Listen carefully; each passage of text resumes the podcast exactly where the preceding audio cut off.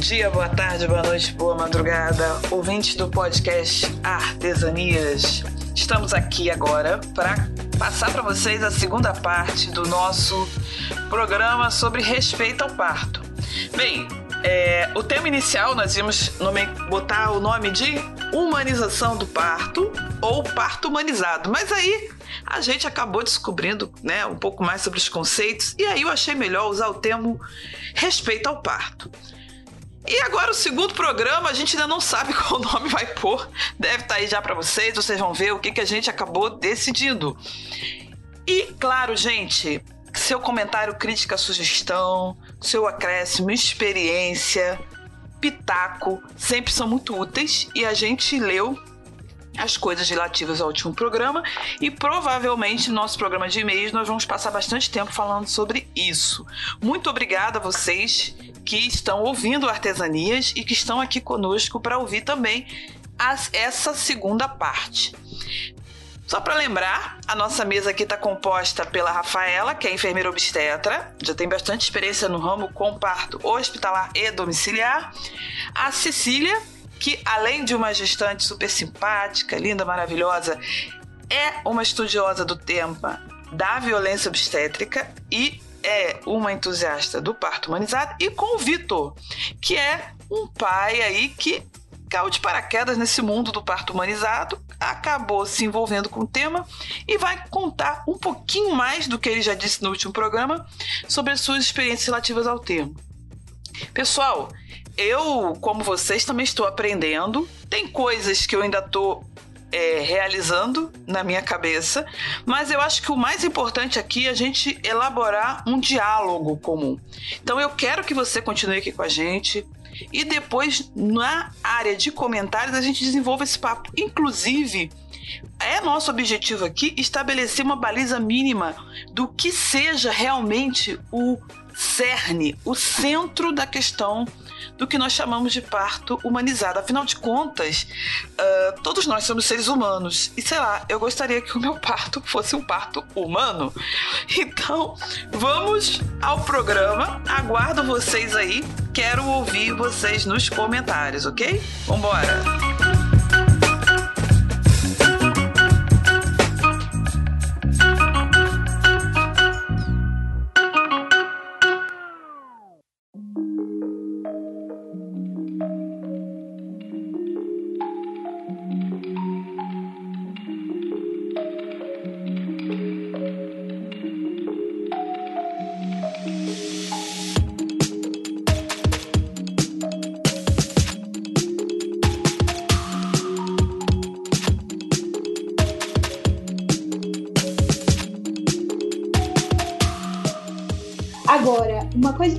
Interessante da gente pensar é que no sistema público de saúde existem tentativas de tornar a assistência obstétrica mais respeitosa. Então, por exemplo, para mulheres que não têm acesso a um parto domiciliar, e aí eu acho que a Rafaela pode até falar melhor do que eu, porque realmente o parto domiciliar ele é mais acessível, continua sendo algo que tem um custo o parto no SUS não tem um custo imediato, né? A gente paga pelo imposto, mas é uma coisa diluída. Por exemplo, as casas de parto. Aqui em São Paulo a gente tem umas três casas de parto que me vem à mente e são assistências buscam ser mais ricosas e que são abertas ao, ao público em geral, de baixo risco e não tem custo. Então, assim, há uma, uma, uma percepção da necessidade de que o parto não é uma doença para necessariamente ter que ocorrer dentro do ambiente hospitalar. Às vezes o que a mulher vai ter que fazer é buscar um pouco essas opções que ela tem. Por exemplo, dentro de uma, uma mesma região, ela conhece hospitais diferentes. E aí aqui eu estou bem viciada no contexto de São Paulo, porque a gente tem muitos hospitais diferentes. Ah, aquele hospital hospital é, exclusivo de atendimento à mulher. Então a gente tem aqui perto em São Bernardo um hospital de atendimento à mulher e a gente sabe que lá talvez ela seja mais respeitada do que se ela fosse para alguma outra alguma outra instituição que não é tão aberta à, assistência respeitosa. É, mas uma coisa importante, é, Rafaela, você trabalhando em Santa Catarina, você pode falar um pouquinho sobre a experiência de parto domiciliar aqui, porque aqui nós temos uma legislação sobre parto domiciliar. Talvez fosse interessante dividir com os nossos ouvintes, porque é um avanço e talvez eu acho que é o estado que talvez esteja um pouco à frente, ou pelo menos entre os estados mais avançados aí nessa questão do parto domiciliar. E calma, gente, a gente fala de parto domiciliar para baixo risco, não é todo mundo parindo em casa, não. Calma, você ouvinte aí aí presta atenção na conversa. Muita calma, Silvana. De baixo risco com a equipe planejada para isso, né? É, antes, Silvana, deixa eu só aliviar pro teu lado que também tem muito enfermeiro e enfermeiras que fazem violência obstétrica também nas maternidades, tá? Não é só médico, não é só obstetra, também tem as, os profissionais de todas as áreas que acabam contribuindo para a violência, infelizmente, mas também tem muitos profissionais bons que a Cecília falou, no SUS, é, muitas maternidades boas que têm o olhar já do parto humanizado. A maternidade que eu trabalho tem esse olhar, mas o que dificulta é a demanda, na verdade. A alta demanda para poucos, poucos profissionais. A gente tem a Rede Cegonha, que é uma iniciativa do Ministério da Saúde para trazer mais segurança para os partos e que preconiza o parto humanizado e também o parto realizado por enfermeiras obstétricas, porque é, o parto realizado por enfermeiras normalmente não tem intervenção, então normalmente é mais seguro. Então tem todos esses lados também aí da assistência. A pergunta da Silvana, então, do parto domiciliar, que é onde eu amo trabalhar, onde eu me encontro, onde eu sou feliz, assim, na profissão, muito mais feliz na profissão. Aqui em Santa Catarina, por ser o estado que primeiro começou, assim, com equipes de parto domiciliar, a gente tem já uma uma comissão na Assembleia Legislativa é, do parto domiciliar, que é composto por enfermeiras obstétricas e uma obstetriz, que é uma profissional que foi formada fora do Brasil, né, e veio para cá. Então, é, a gente debate sobre o tema, cria protocolos para ficar mais é, seguro tudo, todo esse atendimento. E a gente tem também a disponibilização das declarações de nascimento, as DNVs, que é a declaração de nascido vivo do bebê, então a gente já fornece tudo para a família, a declaração para fazer a certidão, a carteirinha do recém-nascido, encaminha para o posto de saúde, é, faz os encaminhamentos para o posto de saúde ou para a rede particular para seguir o teste do pezinho, né, as vacinas, tudo mais. Então aqui é muito bem regulamentado isso, mas infelizmente ainda é só para quem pode pagar pelo, por esse serviço, né? Um serviço particular e que não está ligado a, a, convênios ainda. A gente gostaria muito que tivesse, né? Muitas famílias perguntam e tudo mais é, se pode entrar para o custo do convênio, mas não, ainda é tudo é pago particularmente, assim. E é um serviço caro, porque a gente tem muitos materiais que a gente usa, a gente não tem hora para ficar no parto, né? Tem parto que eu já acompanhei de 36 horas tem parto que eu acompanhei de 15 minutos, cheguei em 15 minutos, nasceu. Então a gente tem que ter também um, um certo, uma certa valorização aí, né? Mas a equipe que vai hoje, o Hanami, a gente não nega é, atendimento para quem é assim, tem poucas condições de pagamento, a gente parcela aí a vida toda do bebê, da criança, se precisar, porque realmente não é, é, a gente fala que não é um serviço, um trabalho, né? É uma causa que a gente luta, assim.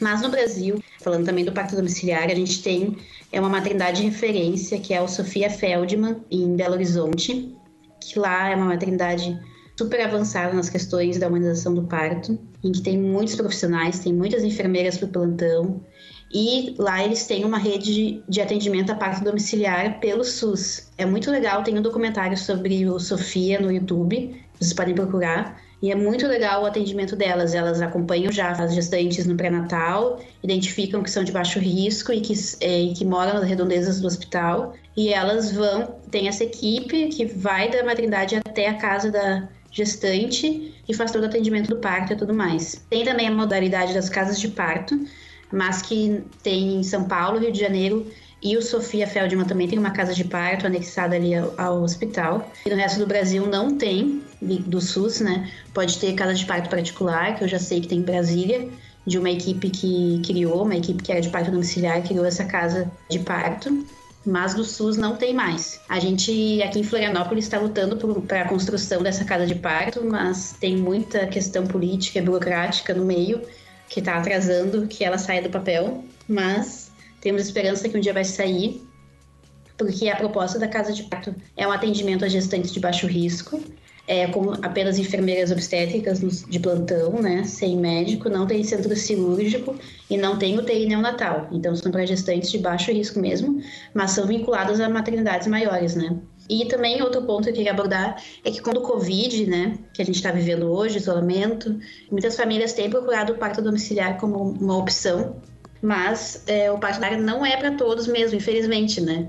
São para gestantes de baixo risco, são para quem quer ter autonomia do seu parto totalmente, porque no domicílio é a mulher que manda, é a mulher que faz acontecer mesmo, a gente está ali só para se acontecer alguma intercorrência, ter como agir, mas o, o, geral é a mulher e a família que, que fazem, né? Elas são bem orientadas a isso. Então, a gente tem tido é uma maior procura por causa do Covid, né? Por essa questão de risco de infecção no hospital e tudo mais.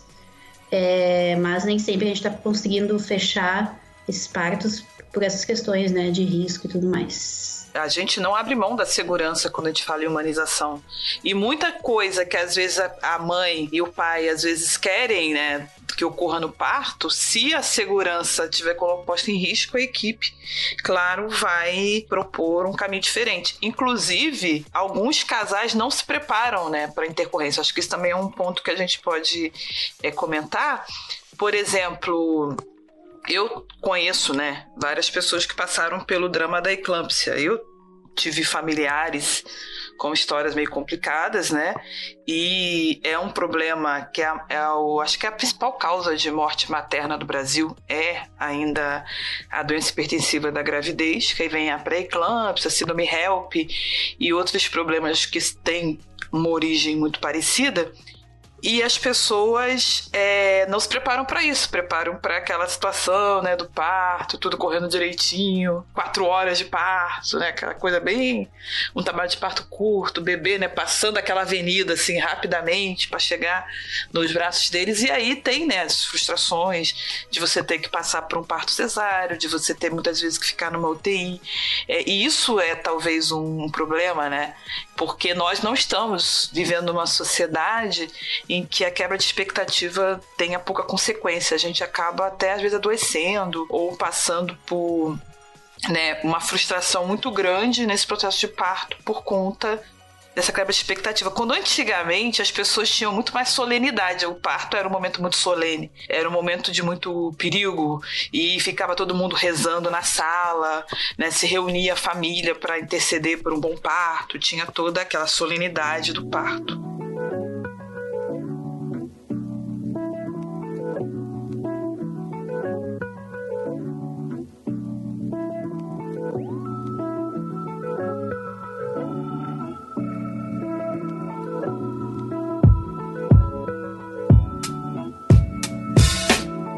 Pergunta que eu acho que muita gente se faz, eu já me fiz, é que eu falei agora, né, sobre a questão da eclâmpsia, da quebra da expectativa, da pessoa às vezes estar tá pensando num parto humanizado, se preparar para o parto humanizado, fazer todo o treinamento. E quando a gente pensa em parto humanizado, claro, gente, a gente sempre pensa em parto normal. E aí a pessoa acaba tendo uma indicação formal de parto cesáreo.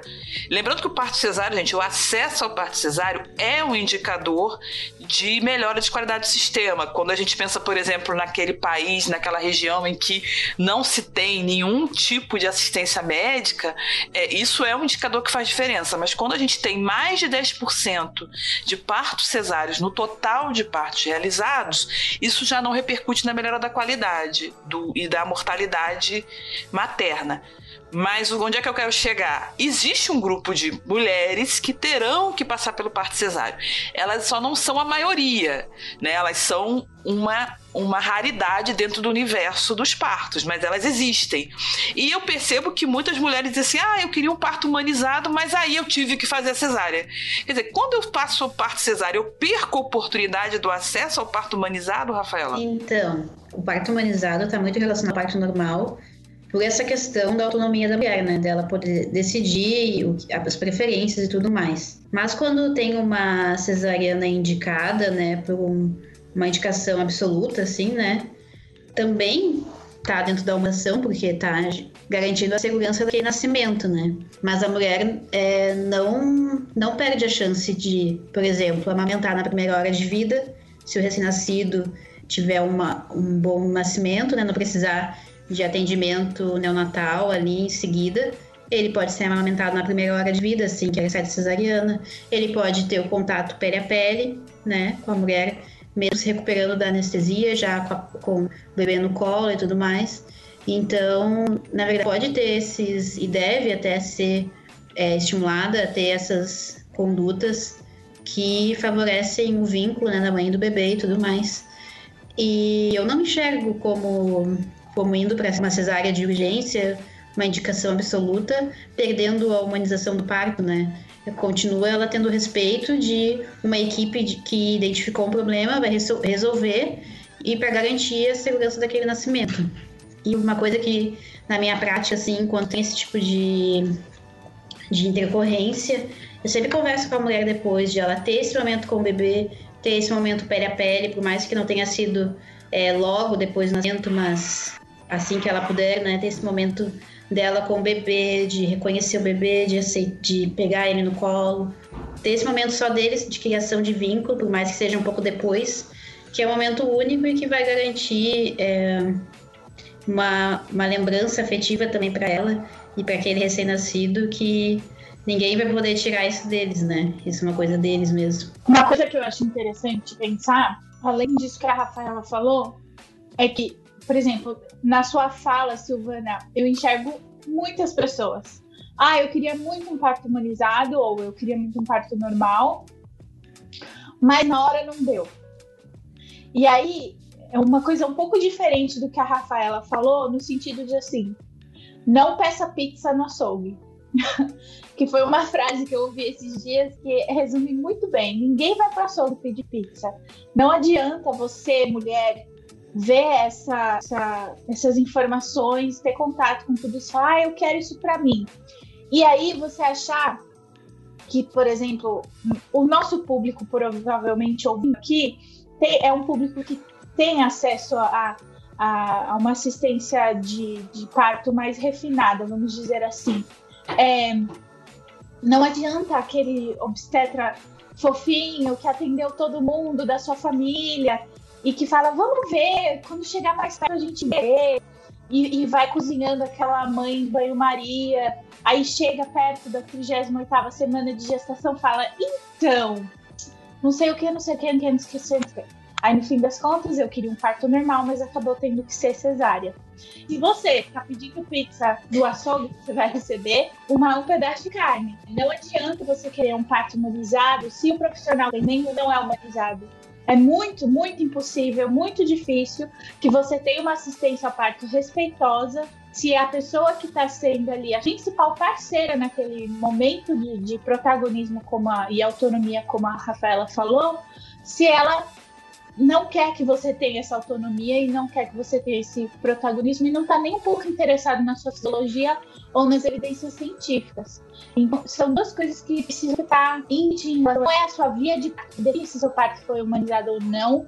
Você pode ter tido um, uma assistência humanizada e ter passado por uma cesárea, mas também não adianta muito só querer ter o parto normal ou só querer ter o parto humanizado se você está tendo uma assistência obstétrica que não quer a mesma coisa que você. E eu acho que a maioria das mulheres, ultimamente, pelo menos é o contexto que a gente passa aqui em São Paulo, no, no, no nosso convívio social, são mulheres que têm agora um pouquinho mais de informação do que alguns anos atrás em relação ao parto, sabem que é muito interessante ter o parto normal, talvez até queiram, não tenham mais aquele tabu de falar que é o parto normal, mas não querem ter, talvez, o desconforto de ter que ir atrás dessa assistência, porque realmente não é um processo confortável. Se você está ouvindo a gente, você deseja esse parto respeitoso, independente da via de parto, não vá pedir pizza no açougue, porque você vai se decepcionar quando chegar na hora do, de ter o seu bebê, alguma coisa ali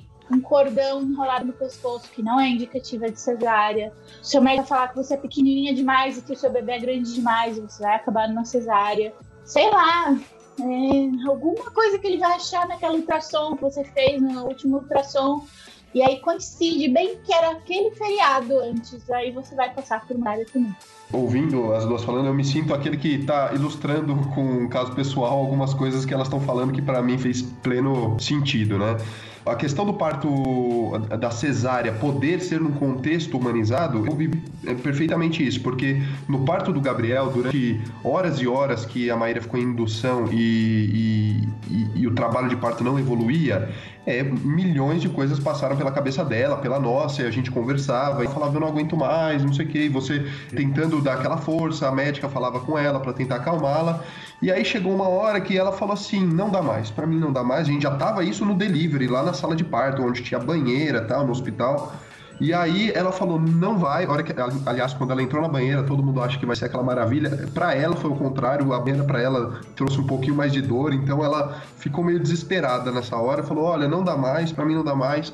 Aí eu, eu virei para ela e falei: "Má, mas tá bom. Eu imagino quanto tá doendo, mas você você quer uma cesárea? É isso que você quer? Você quer que eu fale com a doutora Ana? Porque e a médica quisesse insistir em ser parto normal, que a gente esperaria que não, ela não fosse insistir, porque ela quer respeitar a vontade da mulher, eu falar, você quer que eu bata de frente, que eu esteja ali por você e falo, não, a gente quer cesárea e acabou? Eu pergunto. E a Maíra ficou naquela situação assim, não, eu não quero, porque ela detesta a cirurgia, ela não queria de jeito nenhum cirurgia. Ela falou, só quero que o Gabriel saia. Eu não quero nem que, você, que vá para frente aqui, nem que vai cesárea, eu quero que ela saia. Aí eu falei, bom, você não quer que a gente tente anestesia? E aí deu um clique na Maíra, falou, putz, eu ainda tenho anestesia. Eu esqueci que eu tinha anestesia, porque eu tava com ela aquele tempo todo, e aí a gente não, eu, eu não tinha, ela não lembrava que tinha a questão da anestesia. E aí ela tomou analgesia e aí caminhou muito melhor. Aí, depois que a dor transformou em outra pessoa, voltou a raciocinar mais claramente. Então, mas eu imagino que, ainda que ela tivesse ali falado, não dá mais, cheguei no meu limite, chega, e eu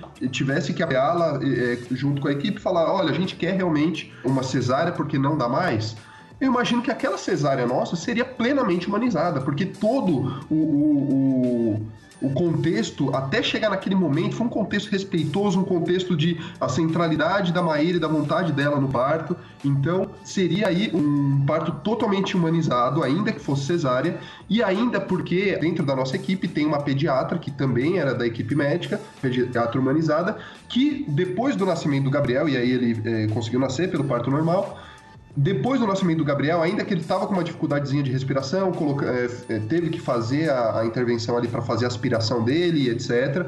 Colocamos o, o, oxigênio, a saturação dele não estabilizava de jeito nenhum, ele tinha que ficar com a máscara, mas ele ficava com a máscara pele a pele com a Maíra. Ele ficava com a máscara no colo da mãe. Então, tem, a gente tem até uma foto dele segurando a mascarinha dele no colo da Maíra pele a pele com ela. Então, foi muito especial, ainda que não é, o Gabriel não tenha ido para o quarto na primeira noite. E imagino que se fosse uma cesárea, seria a mesma coisa. Ele viria para o colo dela, a gente sentiria que foi plenamente humanizado, ainda que tivesse evoluído para uma cesárea, ou regredido para uma cesárea, não sei. É, o importante é que é lembrar que a batalha é pelo respeito, né, no, no processo, não necessariamente, né, por uma via de parto única. Tem a via de parto preferencial, que é o parto normal, mas né, na cesárea isso é importante.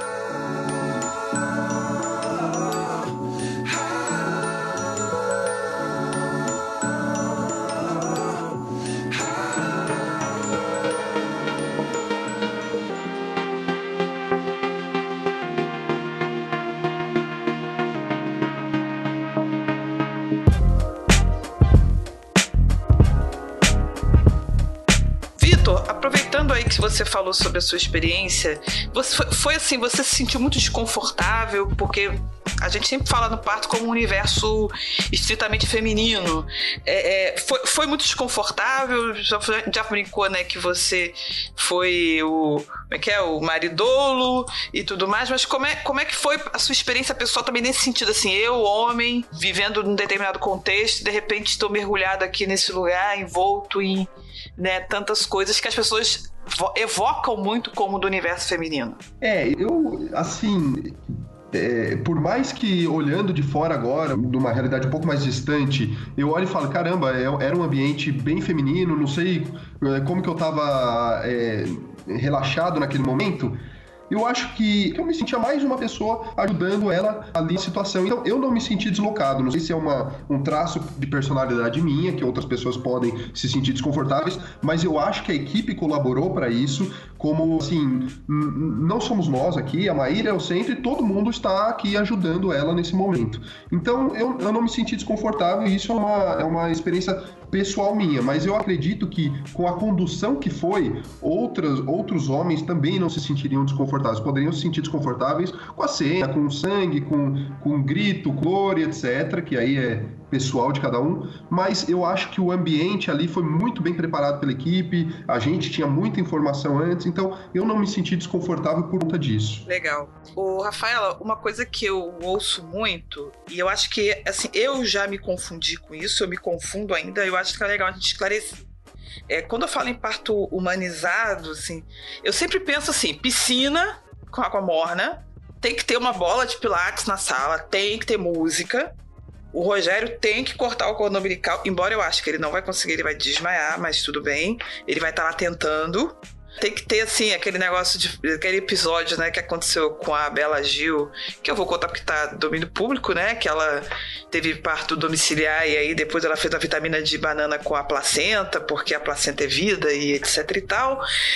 E essas coisas, assim, que muita gente associa muito o parto humanizado até com uma coisa meio esotérica, meio associada à religiosidade oriental uma coisa assim. E existe muita confusão é, na cabeça, principalmente né, da nossa audiência aqui, que é né, de cristãos, é, evangélicos na sua maioria. Então, assim, é bom a gente. A gente já falou um pouco sobre respeito, mas é bom você delimitar bem. O que, que, é, esse, que, que é esse nível mínimo? O que, que é o básico? O que, que é o, o, o meu protocolo mínimo para eu falar assim, não, eu estou vivendo um momento de parto no universo de humanização? Bom, como eu falei antes, é a questão da mulher já ter tido as informações antes, né? E poder decidir por esse parto. Essas questões que tu falou da luz, da música e tudo mais, do ambiente, pode é, nos gerar, assim, uma reação de estar tá sendo muito ligado com o holístico, né? Com o místico e tudo mais. Mas na verdade está muito relacionado com a fisiologia do parto. Por quê? O hormônio que faz o parto acontecer, assim, propriamente dito, é a ocitocina. A ocitocina é o prazer, aquele hormônio que a gente libera quando come um chocolate que a gente gosta, quando a gente dá um abraço gostoso, né? No momento íntimo do casal. Então é um hormônio que é liberado quando, quando a gente se sente bem, feliz, em prazer, em segurança gente não sente isso quando a gente tem uma luz forte na nossa cara, quando tem aquele monte de barulho de hospital, carrinho para lá e pra cá, falação. A gente não sente isso quando a gente tá sozinha ou só com pessoas que a gente não conhece, né? Ou quando a gente sente uma dor forte, não tem nada que nos ajude a aliviar. Então, essas questões do parto humanizado, da luz baixa, da música, do acompanhante, de uma equipe que tu já conhece, de ter acesso a métodos que aliviam a dor, não farmacológicos ou farmacológicos, estão relacionados à fisiologia do parto, que o parto tem que acontecer, precisa de ocitocina, né? Então, tá tudo relacionado a isso. Tem os, as ramificações aí do, do parto humanizado holístico e que levam para condutas orientais, como acupuntura, florais e homeopatia também, e que tem mulheres que gostam e que pedem né, esse tipo de conduta. Então é muito muito relacionado àquilo que a mulher se informa antes, o que ela e o que ela decide, né? Então eu acredito que o, que o parto humanizado acontece quando a mulher decide pelo seu parto, né? Como ele aconteça esses elementos, né, da luz baixa, da música, do acompanhante, são fatores que auxiliam o parto normal. Então, se ela quer ter um parto normal, ela vai querer buscar esses fatores para ajudar. Então, deixa eu ver se eu entendi, né? Então, o, quando a gente fala de parto humanizado, a gente tem o pilar da informação, o do acesso tanto a ferramentas de conforto, que seriam essas estratégias todas que você mencionou, e também a tecnologia adequada à necessidade, né? Caso ela precise, por exemplo, uma anestesia é um tipo de tecnologia, o parto cesáreo de urgência é uma tecnologia, e também a interação da mãe com o bebê. Esse, na verdade, é o que a gente tem quando a gente fala de minimização do parto, certo? Acho que eu consegui pegar aqui o conceito. Certo, conseguiu resumir tudo isso. E também outra coisa que eu não falei, mas que eu queria lembrar, é da movimentação da mulher no parto, né? Que muitas vezes a gente tem aquela cena da mulher presa numa cama, amarrada no aparelho de cardiotoque, que é o aparelho que mede o batimento do bebê e a contração uterina, e não pode levantar daquilo o parto inteiro, né? Isso é algo também que já é considerado violência obstétrica. As mulheres devem ser estimuladas a cimentar, é algo que auxilia muito no trabalho de parto, para a descida do bebê e para a dilatação. Então, ela está em livre posição. E a posição do parto mesmo, mente dito, do nascimento também ser livre da mulher escolher a posição que ela se sente melhor para empurrar e se sente melhor no período expulsivo e ser atendida daquele jeito, né? Respeitado a posição que ela quiser. Excelente. E vamos ter que fazer um programa de violência obstétrica, gente. Não vai dar para falar tudo. A gente não conseguiu citar. Vamos marcar outro momento, porque é um tema, por exemplo, que eu sei muito pouco sobre, né? Eu sei o básico provavelmente o que você ouvinte também sabe. Eu não sei muito mais do que você. E é um tema muito falado, né? Vocês já falaram do tema várias vezes e tem muita confusão sobre violência obstétrica, muita confusão de conceitos, do que se trata e tudo mais. Os cristãos estão omissos em relação a isso. Muito desse estranhamento que você falou da Bela Gil e essa coisa holística, mística e de religiões orientais, é porque de certa forma essa questão, essa bandeira pela, pelo pela assistência respeitosa, pelo parto humanizado, ela acaba, como aqui no Brasil tudo acaba virando um, um fla-flu, ela acaba sendo pauta de grupos que a gente às vezes, como cristão, não vai querer se misturar, vamos dizer assim, né? E realmente faltam médicos, enfermeiras, doulas, cristãos que se posicionam por uma assistência a mulher respeitosa e holística no sentido de um ser completo, não só uma máquina, como você fala ali, como um ser criado de Deus, partindo desses pressupostos cristãos. Então, eu acho muito importante que a gente fale sobre esses assuntos, esse programa, um que pode só acontecer sobre violência obstétrica, como cristãos, porque faz muita falta essa nossa perspectiva. Na verdade, ela é a mais sólida que tem, como criaturadas à imagem de Deus, né? E não tem as cristãs, então é muito difícil de encontrar vozes cristãs sobre isso, sobre esses temas, denunciando essas violências que as mulheres sofrem. Então, acho bem interessante. Eu concordo completamente com o que a Cecília falou. Eu, como profissional do parto e que atuo pra, praticamente em parto normal e humanizado com aquilo que, os, que as famílias decidem ter, já houve é, repreensão de irmãos e dentro da igreja porque realmente não sabem que é, o, não se conhece a fisiologia, não tem o conhecimento do, do, que ajuda ou não no parto normal, assim, no trabalho de parto, e muitas vezes por ter esse pensamento de que um parto normal não é, um, não é uma atitude prudente, né? Que o prudente é tu marcar uma cesariana e tudo mais. Só que nada a ver, né, gente? O que Deus fez? O parto normal funciona super bem, as mulheres esse poder, né, de... Não é algo fora, fora do que Deus fez, né? Então, eu, assim, dentro da igreja, eu dificilmente falo sobre, sobre o atendimento parto normal, parto humanizado. As pessoas vêm de mim, sabe, buscar informação. Porque é um ambiente que a gente não consegue ainda ter abertura para trazer toda essa, essa pauta aí que a gente estava conversando hoje.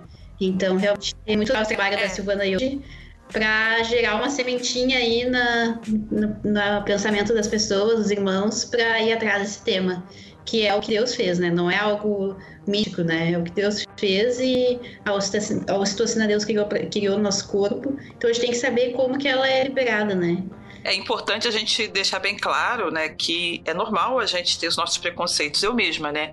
Eu já tive meus preconceitos com relação a parto humanizado. Tenho aprendido um pouco, né? Até já comentei algumas coisas com a Rafaela em outras ocasiões, até coisas que a gente às vezes vai comentando, ela vai falando e a gente vai aprendendo e aos poucos a gente vai mudando um pouco a nossa visão. Eu conheço, por exemplo, muita gente até da área médica que defende o parto cesáreo como novo parto normal, alegando que como aí a Cecília falou, né? Ah, o parto natural, o parto normal seria muito associado a uma coisa mais animalesca. Mas a gente vai conhecendo, lendo, estudando e por mais que a gente tenha que manter um respeito contra quem pensa diferente, a gente vai elaborando os novos conceitos. Então, claro, ouvinte, você que está aí ouvindo a gente, talvez você ainda tenha o seu pressuposto é, achando assim, nossa, gente, que viagem. Você tem o direito de pensar assim, Mas eu acho legal quando você senta, se debruça sobre um tema. É, eu sempre falo isso quando eu falo de aborto, né? Eu já fui uma pessoa muito liberal sobre o aborto, não assim totalmente a favor, mas eu tinha uma certa tolerância. E conforme eu fui estudar sobre o tema, minha visão foi mudando completamente. Então, muito do que a gente às vezes vive de opiniões vai do quanto a gente se aprofunda sobre os temas. Então, ouvinte, você acha que a gente falou pouco sobre determinado tópico? Você gostaria de ver isso mais? Claro, deixa aí nos comentários, mas não hesite em estudar, né? Não, existe, não hesite em procurar informação, porque isso ajuda e ajuda a quebrar preconceitos. E, é, e assim, gente, é comum na espécie humana né, afetada pela queda, afetada pelo pecado, ter seus preconceitos. Então, claro, você vai ter também, não tem problema nenhum quando você sabe lidar com ele, aceita, se submete ao tratamento que Deus tem a dar sobre isso. E eu reconheço realmente um, uma barreira dentro do, do, dos cristãos né, sobre a questão da humanização do parto, e existe muito um temor de que isso tenha, inclusive, um fator religioso, né? De que a humanização do parto seja igual você né, fazer um parto esotérico, um parto ligado a outra religiosidade.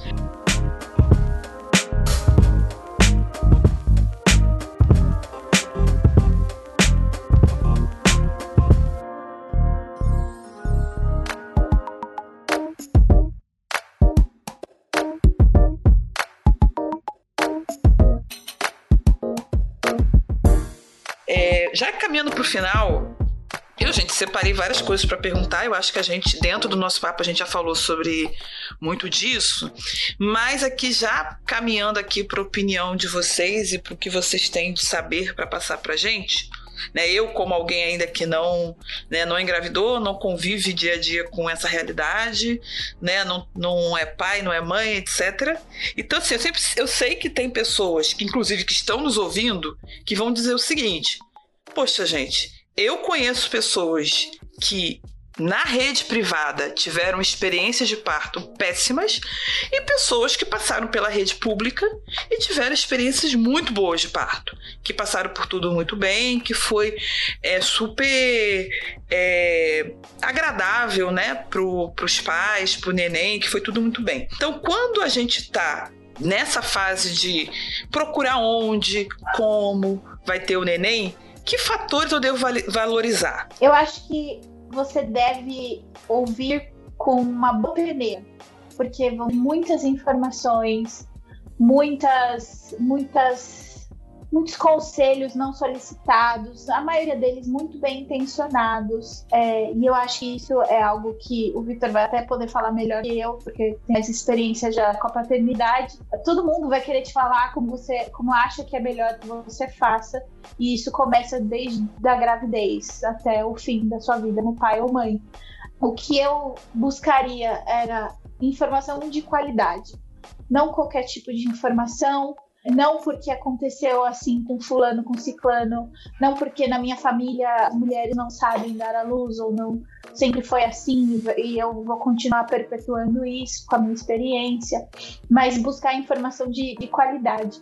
É, um livrinho que é bem interessante e que serve para mães e pais é um livro que chama Parto Normal ou Cesárea, da Ana Cristina Duarte subtítulo é bem interessante. O que toda mulher deveria saber e todo homem também. E é um livro bem pequeno e ela explica de uma forma bem acessível parto normal ou cesárea. É um bom princípio, é um bom primeiro passo. Fora isso, é, o documentário do Renascimento do Parto também é super interessante para quem tiver mais é, quer, quiser entender melhor o contexto que a gente está de assistência à mulher. E um outro livro é um que não cobre apenas essa fase e que é cristão.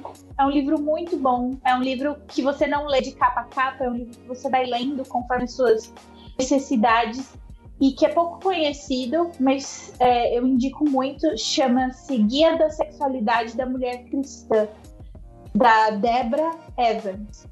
E hum, o subtítulo é Você foi criada com cuidado e perfeição.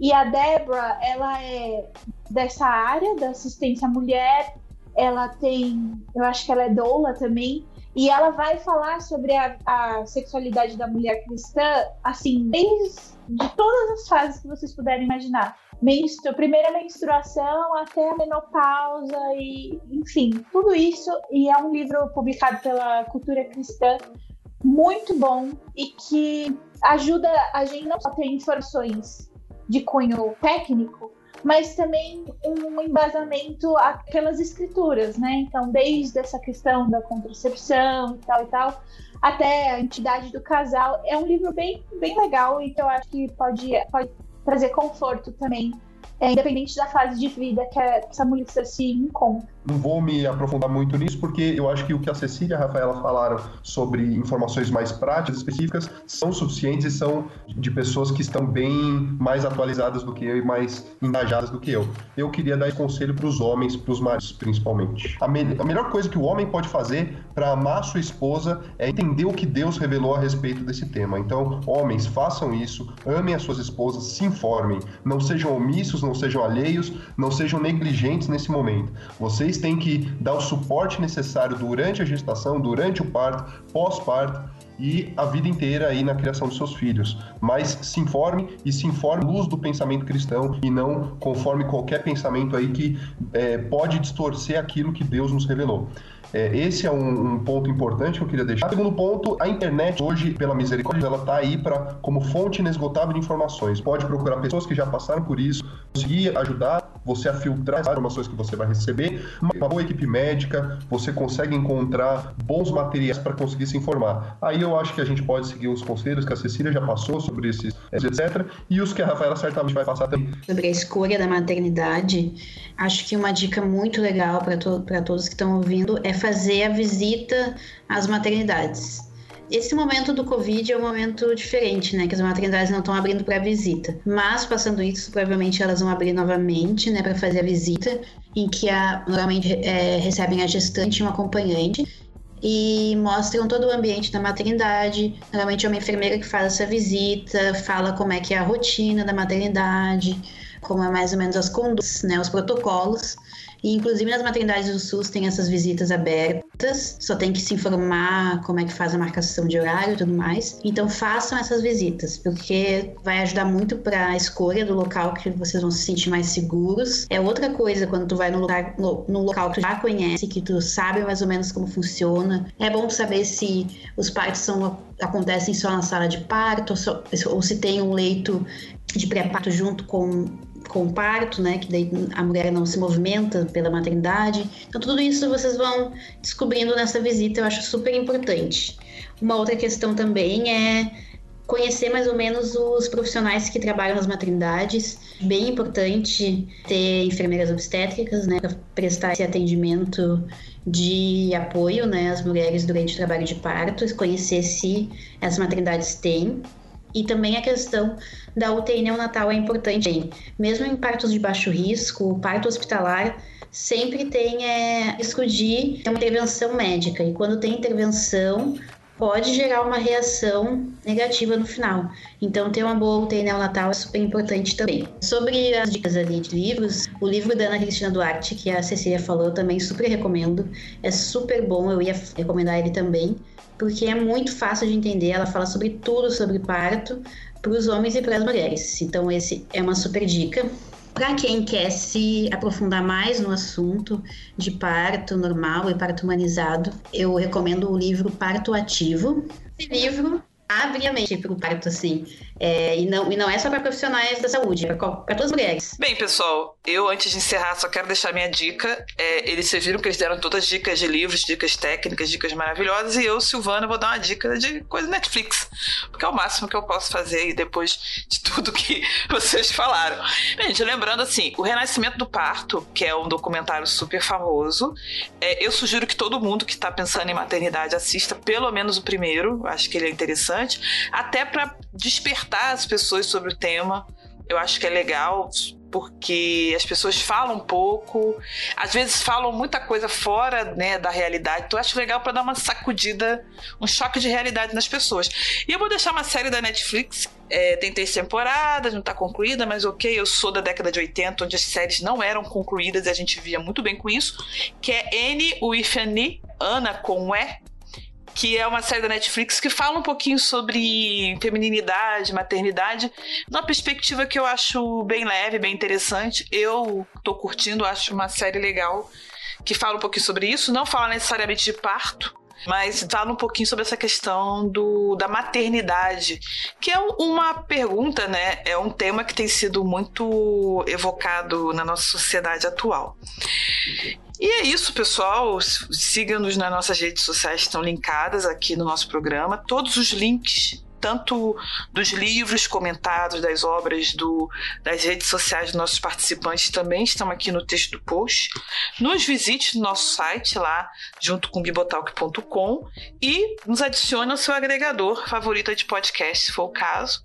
E claro, se você quiser comentar dica, sugestão, reclamação, quer falar bem, quer falar mal, contanto que você seja educado, tá bom? Seja educadinho, você pode deixar seu comentário para nós. Se você quer dar uma uma sugestão de tema também. A gente fica muito animado aqui no Artesanias. Tá? Se você também quiser fazer parte do nosso grupo no Telegram, também a gente fica feliz e o link também está aqui na postagem. Tá bom?